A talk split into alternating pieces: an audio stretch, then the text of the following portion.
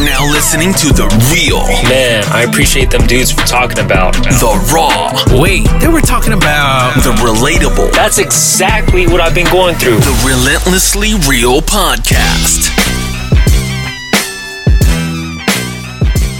to John's point, I don't know. I don't, but I don't know. I don't know what age I want my daughter to, to date. Like I, I don't have. I don't know what answer. Like an answer to that because I, don't, I don't want her to be so sheltered.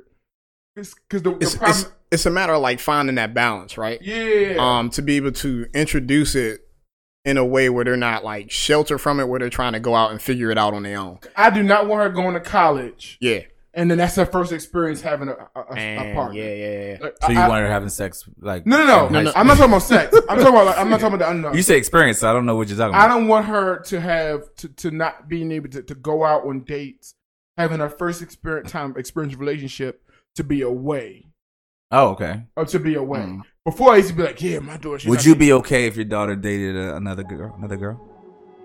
Ooh.